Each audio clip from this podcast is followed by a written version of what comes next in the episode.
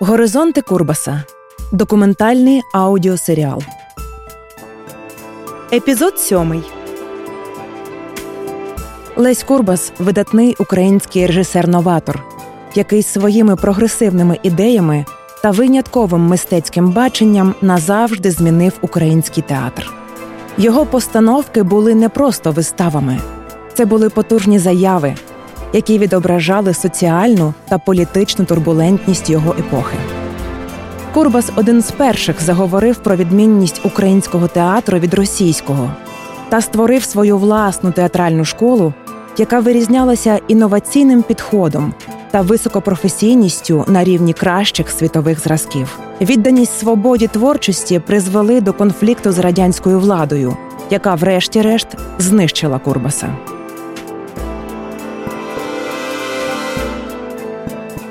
Приєднуйтесь до нас у спільній мандрівці горизонтами Курбаса, щоб разом дослідити еволюцію його мистецького бачення та вплив його творчої спадщини на сучасний український театр. Частина третя. Театр. Практика.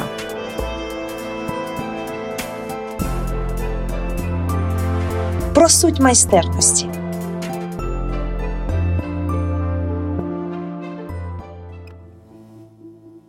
Про свідомий підхід до творчої роботи і про суть майстерності. Робота наша, яку ми знову починаємо, повинна бути продовженням тієї роботи, яку ми вели досі.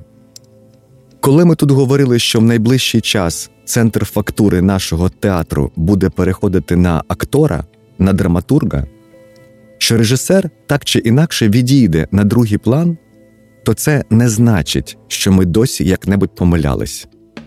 Абсолютно ні. Це не свідчить, однак, ніби значення режисера зменшилося, бо без режисера театр не може існувати, оскільки не передбачається, ніби з'явиться театр, який у наші диференційовані часи зможе мати певні звичаї у формі абсолютно прийнятні. Важко подумати, щоб ми могли коли-небудь дочекатися такого стилю в театрі, за якого режисер був би не потрібний. При всякому принципі побудови спектаклю, хоч би на яку вагу ми не покладали на актора, все одно режисер важливий. Треба якнайшвидше піднести культуру актора і його творчу самостійність. Чим вище вона буде піднесена, тим більше ми будемо мати майстерності. Нам треба не забувати, що ми не сміємо піти тією вигідною доріжкою, якою йдуть українські театри, де театр є ілюстрацією драматичного твору. Пишеться драматичний твір, більш чи менш талановитий, більш чи менш потрібний.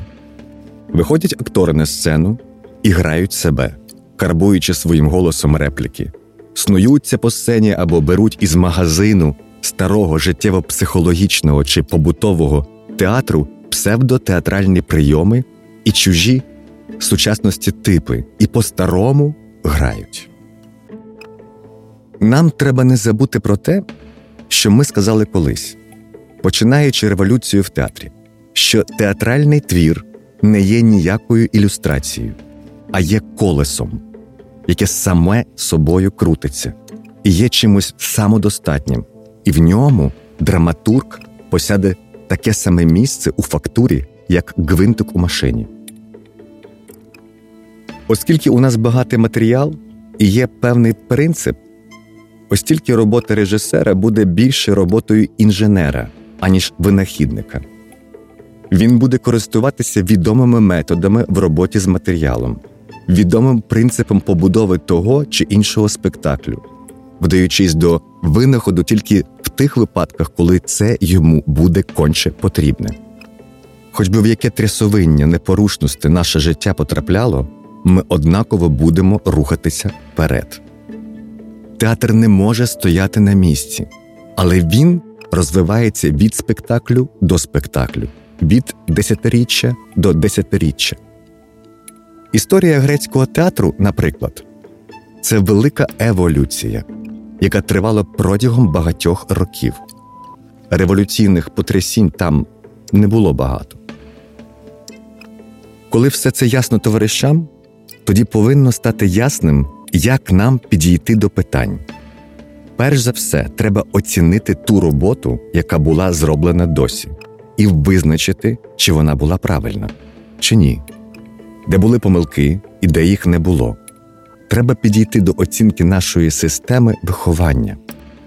Я просто поставлю запитання таким чином: як вам здається, людина, яка грає нутром, яка всю свою роль будує на переживанні в своїй роботі, вона ясно дає собі звіт про те, як вона звучить, як вона виглядає і що цим викликає у глядача. Я з розмов з акторами знаю, що як тільки почуття бере гору, то вже погано. І як тільки актор захоплювався, публіка була незадоволена. І от з біографій багатьох кращих акторів, навіть старої епохи, ми знаємо, що великі актори завжди намагалися добре до кінця продумати те, що роблять, прагнули підійти до свого завдання свідомо, попри те, що у них були переживання рефлекторного порядку, коли даєш певний жест чи певний вираз якого-небудь синтезу чи рефлексії, то повторюється відбиток рефлексу переживання. Ми кажемо, актор це митець, який зводить будинок. Коли режисер будує спектакль, ідучи від переживання, то виходить, що всі на сцені ревуть. Виходить так, що коли йому уявляється якесь величезне динамічне піднесення, що для того, щоб передати це, щоб вивести це у своєму захопленні власним переживанням, не знаходить іншого способу, як крик, махання руками, хаотичні переживання, і виходить негаразд, виходить грубо, виходить неприйнятно для вищих ступенів культури, ніж наша. Коли ж режисер посидить, спиниться на цьому переживанні і, пам'ятаючи добре, чого він хоче досягти, чудово розбереться у своїх засобах, упорядкує їх, то і виведе їх дуже добре. Не буде хаотичності в методі, стилізації і мусить вийти певний мистецький продукт, певна форма у фактурі, яка вже є цінністю, не інакшою як картина, як будівля як музичний твір. Це ясно для всіх. Що переживає при цьому режисер? Він не дуб і не мертва людина, він жива людина. Він може бути живішим, ніж той режисер, що творить нутром. Він глибше переживає цю історію, бо в нього працює голова, і у нього є ще почуття азарту, яке завжди з'являється, коли летиш до якоїсь мети, і намагаєшся втриматися між своєю волею і тим, куди ти летиш. І це саме захоплення своєю роботою, і це піднесення, яке з'являється, коли ти охоплюєш багато речей. Це те уміння охопити багато речей, бути в цьому процесі майстром утримання рівноваги і спрямування, куди тебе несе. Це відрізняє митця творчого типу від усякого міщанина, якого треба тягти. Театр переживання це завжди театр аматорський. Який би курс не брав театр у майбутньому, одне лишиться певним, що те, що разом із іншими ділянками життя з досконалою науковою систематизацією ми наближаємося до театру високої майстерності. І будь-який театр вимагає високої майстерності. Ми до театру нутра не повернемось, але нам, але кожному, хто ступив на шлях революції в театрі, кожному, хто бачить перспективи в своїй роботі, бо це є переродження, бо це є ламання середньовіччя, хвиля технічного, прогресивного, сучасного і тим більше майбутнього. Виходячи з цього, нам повинно бути ясно, куди ми спрямуємо свою роботу. Кожен актор, оскільки він є творчим фактором у спектаклі, пам'ятає, знає, що в кожний момент спектаклю, коли актор виходить на сцену, актор активно творить. Коли це так, то кожен актор у своїй ділянці є режисером. Він митець у своїй ділянці, у всякому разі, майстер, який знає свою фактуру, свої засоби і вміє їх доцільно використовувати. Вміє їх використовувати в такому плані, в якому прагне режисер, бо режисер, як об'єднуюче начало, має обов'язок вимагати того, що об'єднує.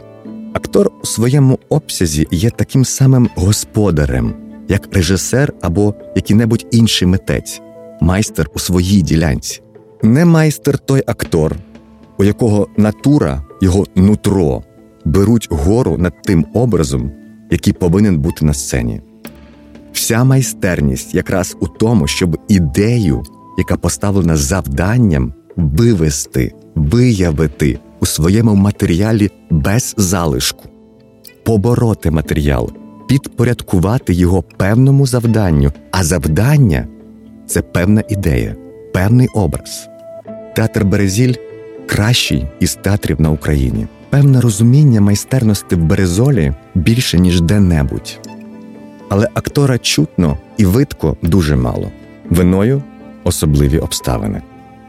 Але навіть у тих спектаклях, в яких акторам була дана більша свобода, навіть і там є яскраві персонажі, навіть у масі бувають такі яскраві фігури, які запам'ятовуються більше, ніж не одна першорядна роль у спектаклі. Але все-таки відчувається, що у наших акторів нема того шукання, довбання, удосконалення себе, праці над собою. Актор повинен рости від спектаклю до спектаклю. Не повинно бути, і це вже ненормально, коли актор від спектаклю не дістав чого-небудь. У такому разі він не вміє брати через те, що в розумінні подачі актору режисер дуже багато дає. Вертаюсь до питання нашої системи, з чого ми вийшли. Наша система вона давала декілька основних речей. Вона дає безумовно момент об'єктивізації матеріалу. Матеріал стає ясним для актора, як матеріал, який він ще повинен розробити. Я не знаю системи, яка давала це в такій мірі, як це дає нам наша система. Друге, це те, відколи система була проведена у нас і не тільки намічена з погляду використання, плюс усе те, що в мімодрамах і монологах робилося. Вона безумовно розвиває актора як творчий індивідуум. Ми знаємо, як ми захоплювалися тим, що товариші росли на очах, і нам приємно було відзначити творчу чисту роботу. Не було в той час жодного несвідомого в театрі. Система як певний педагогічний ключ.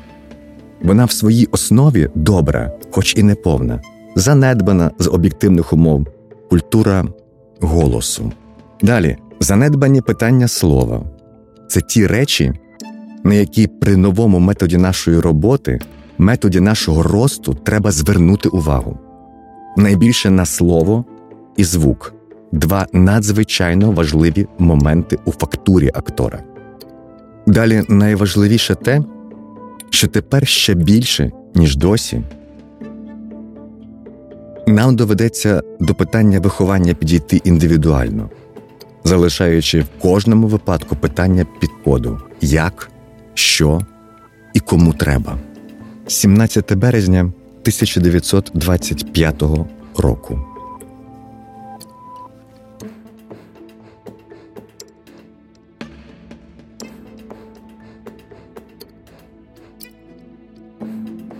Останнього разу ми спинилися на розумінні театральної фактури, як і всякого мистецтва.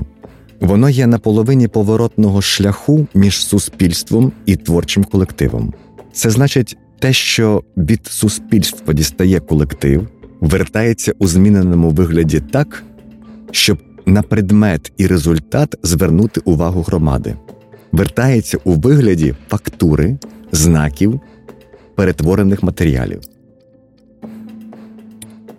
З такого розуміння справи постає і питання про те, яким методом ми маємо користуватись у нашій творчій роботі. Тепер, коли центр ваги перенесений на саме буття, не на становлення нового життя, саме набуття в його повільному розвитку, то мистецтво також уявляється у такому вигляді. І що виходить у розумінні методу?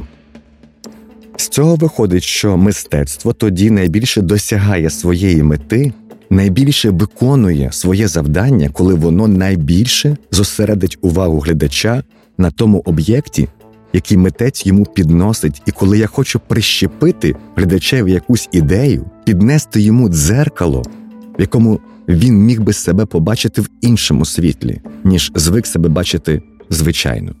Певна річ, важливо це зробити якнайпереконливіше. При найбільшій кількості процесів, коли створюється тонес підвищеного сприймання, зосередження на тому, що підносимо, для мистецтва це найважливіше. Уявляється так, що мусить бути схоплена відповідна пропорція між зовнішньою силою, динамічністю прийому спектакля і можливістю глядача пережити цей об'єкт, ідею, яку йому підносять, як найбільшу кількість процесів. Важливо знайти в процесі сприймання глядача певну міру, дуже тонку, в якій треба досягти того, чого ми хочемо. Щоб ви ясно розуміли, що я хочу сказати, і в чому полягає новизна, і у чому ця новизна є саме тим, що зовсім збігається з духом цього нашого часу. Виходить, що театральне мистецтво це вміння через організацію певного матеріалу і через певний ряд умовних знаків викликати у глядача таку кількість психофізичних процесів і асоціацій, яка потрібна, щоб він не проходив біля того, що йому показують на сцені так само байдуже, як він проходить біля того самого в житті, біля тих самих подій у житті. З цього ясно, що мистецтво це апарат, машина. Воно весь час спрямовувалося до такого визначення. Коли мистецтво є такою машиною, то уявляється, що за нею є якийсь машиніст, інженер, організатор, який нею володіє. І нам цілком байдуже, як він там маніпулює, чи холоднокровно, чи ні. За цією машиною стоїть актор. Він має у своєму розпорядженні певний матеріал, в основі котрого лежить певний принцип того самого матеріалу, його природи, а природа того матеріалу людина. Це значить, що акторський матеріал може переробляти, розробляти, орудувати ним як хочете стилізувати його, але не забувати ні на хвилинку, що він зостається людиною. Актор має свій матеріал, наділений власною природою. Цей матеріал актор може розкладати, як він хоче. Він може бачити його в частках своїх, таких як рука і її виразність, нога і її рух, грим і враження від нього у глядача. Він може дивитися на цей матеріал, розбираючи його на частки. Це залежить від принципу, закладеного режисером у постановку. Актор мусить бути настільки гнучким, щоб долучитися до такого принципу. Це питання культурності актора. Хто ратує за реалізм у театрі ті, що кричать, що театр іде назад і тріумфують із цього приводу. Вони, звичайно, неосвічені люди, які не вміють орієнтуватись у таких явищах, як питання мистецтва в його розвитку. Ніщо не вертається. А здаватись так їм може тому, що вони завжди бачили в мистецтві не суть, а зовнішні метафізичні прояви, такі як простота, повернення до простоти, і це окреслення, яке нічого не значить. Справа не в якихось естетичних нових канонах чи повторенні старих канонів естетичних, які нібито повертаються в театр. Нічого подібного.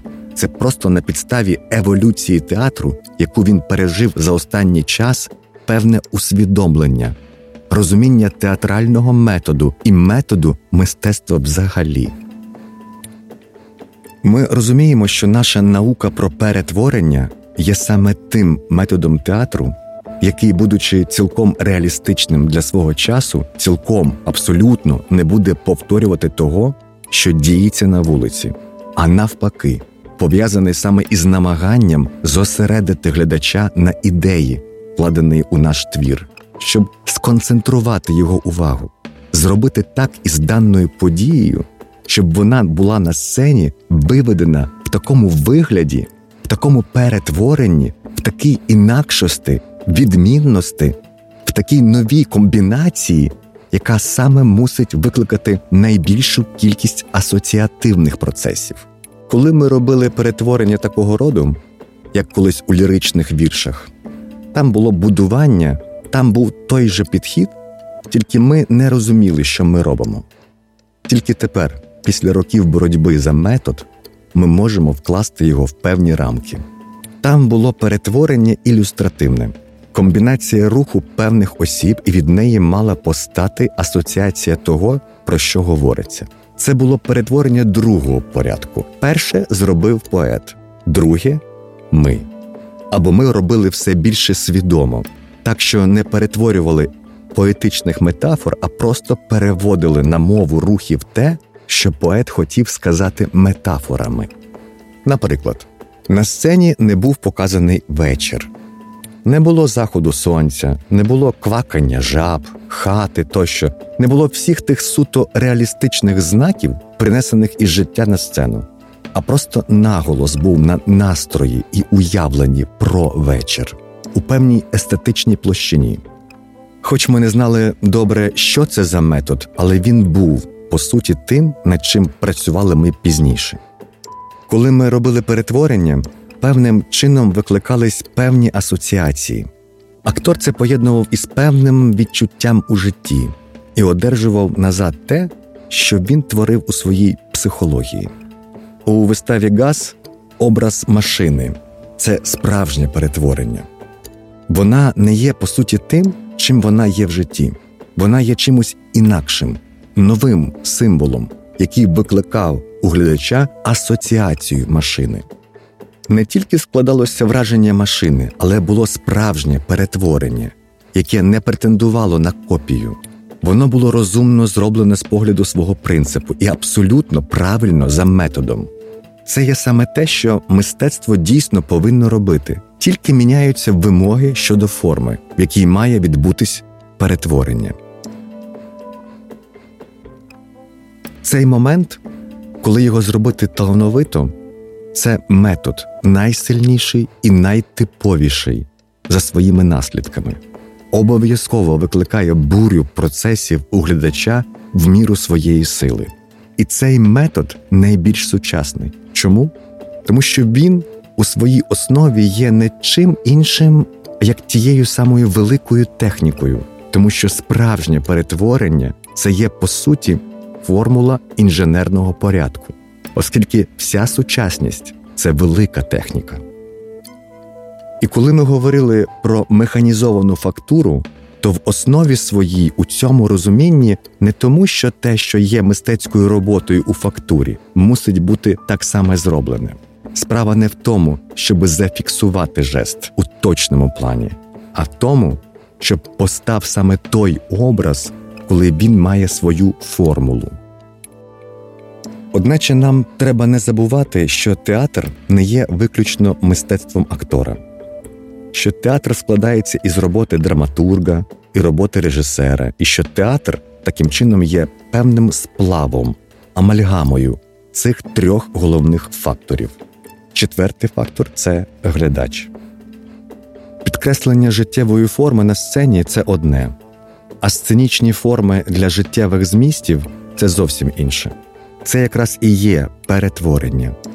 Перетворюють і драматург, і режисер, те, що стоїть у задачах режисури, перетворює і актор.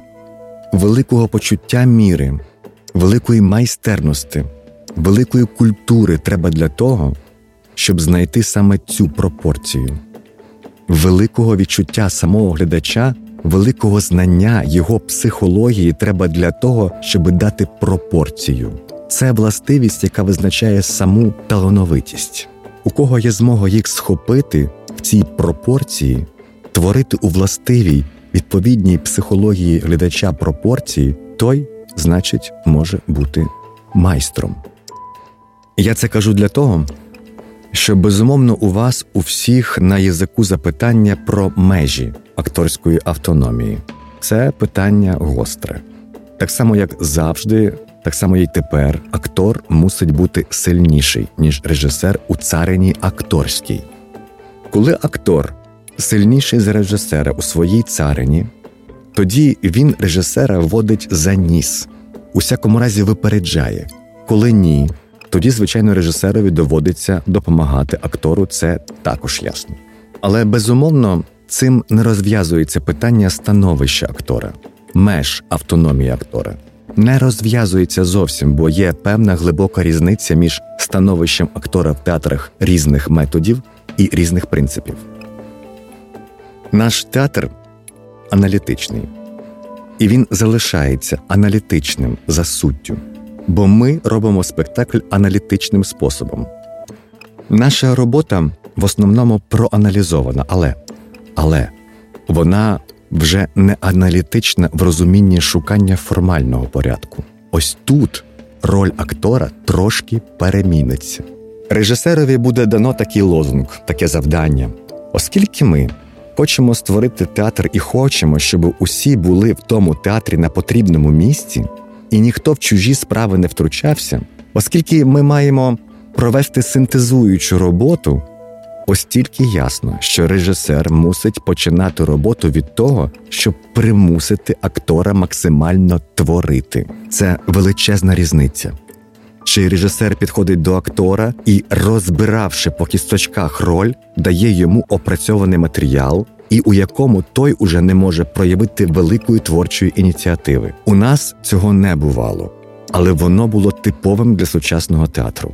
Мейєр Хольт, наприклад, начитує кожну фразу, кожен жест, і акторові нема ніякої свободи. Нам доведеться підійти трошки інакше. Треба зробити так, щоб так само, як режисер дістає якусь сировину матеріалу для оригінальності розробки, так само і тут справа мусить бути поставлена так, щоб актор одержував таку сировину і щоб вона йому була подана у найцікавішому світлі і якнайбільш творче його зачепила. Принцип мусить бути один, метод один, культура одна. Тепер про ще одне питання, яке грає велику роль у нашій роботі. Це питання полягає саме в тому, що ми цього року поставили собі за мету закласти фундамент театру. Не далі як учора товариші на решт-штабі багато дебатували такій площині, що одне бути будинком, де грають художні постановки, і щось інше бути театром.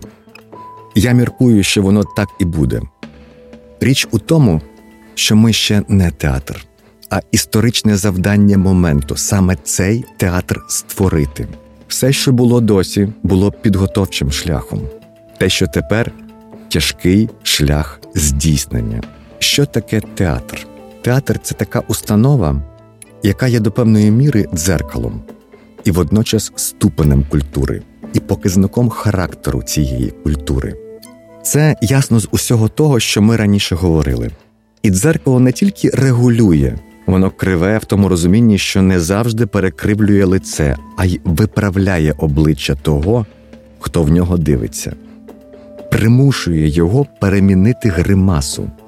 Воно є панівним засобом настроювання, це настроювач театру.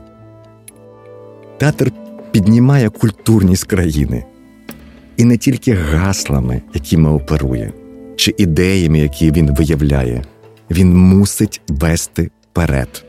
Таке дзеркало театру активне, і тут важливо те, що театр до певної міри зразок для всякої окремої людини.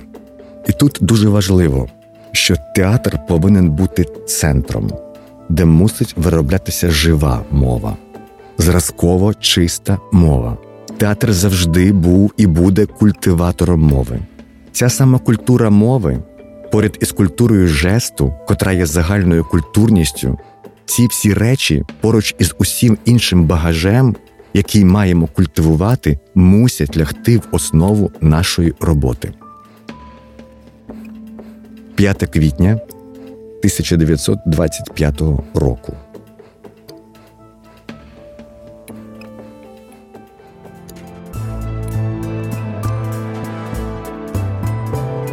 Проєкт Горизонти Курбаса реалізується театром Курбаса у співпраці із Радіо Сковорода. Фінансування здійснюється зі стабілізаційного фонду культури та освіти 2023 року Федеральним міністерством закордонних справ Німеччини та Гьотте інститут.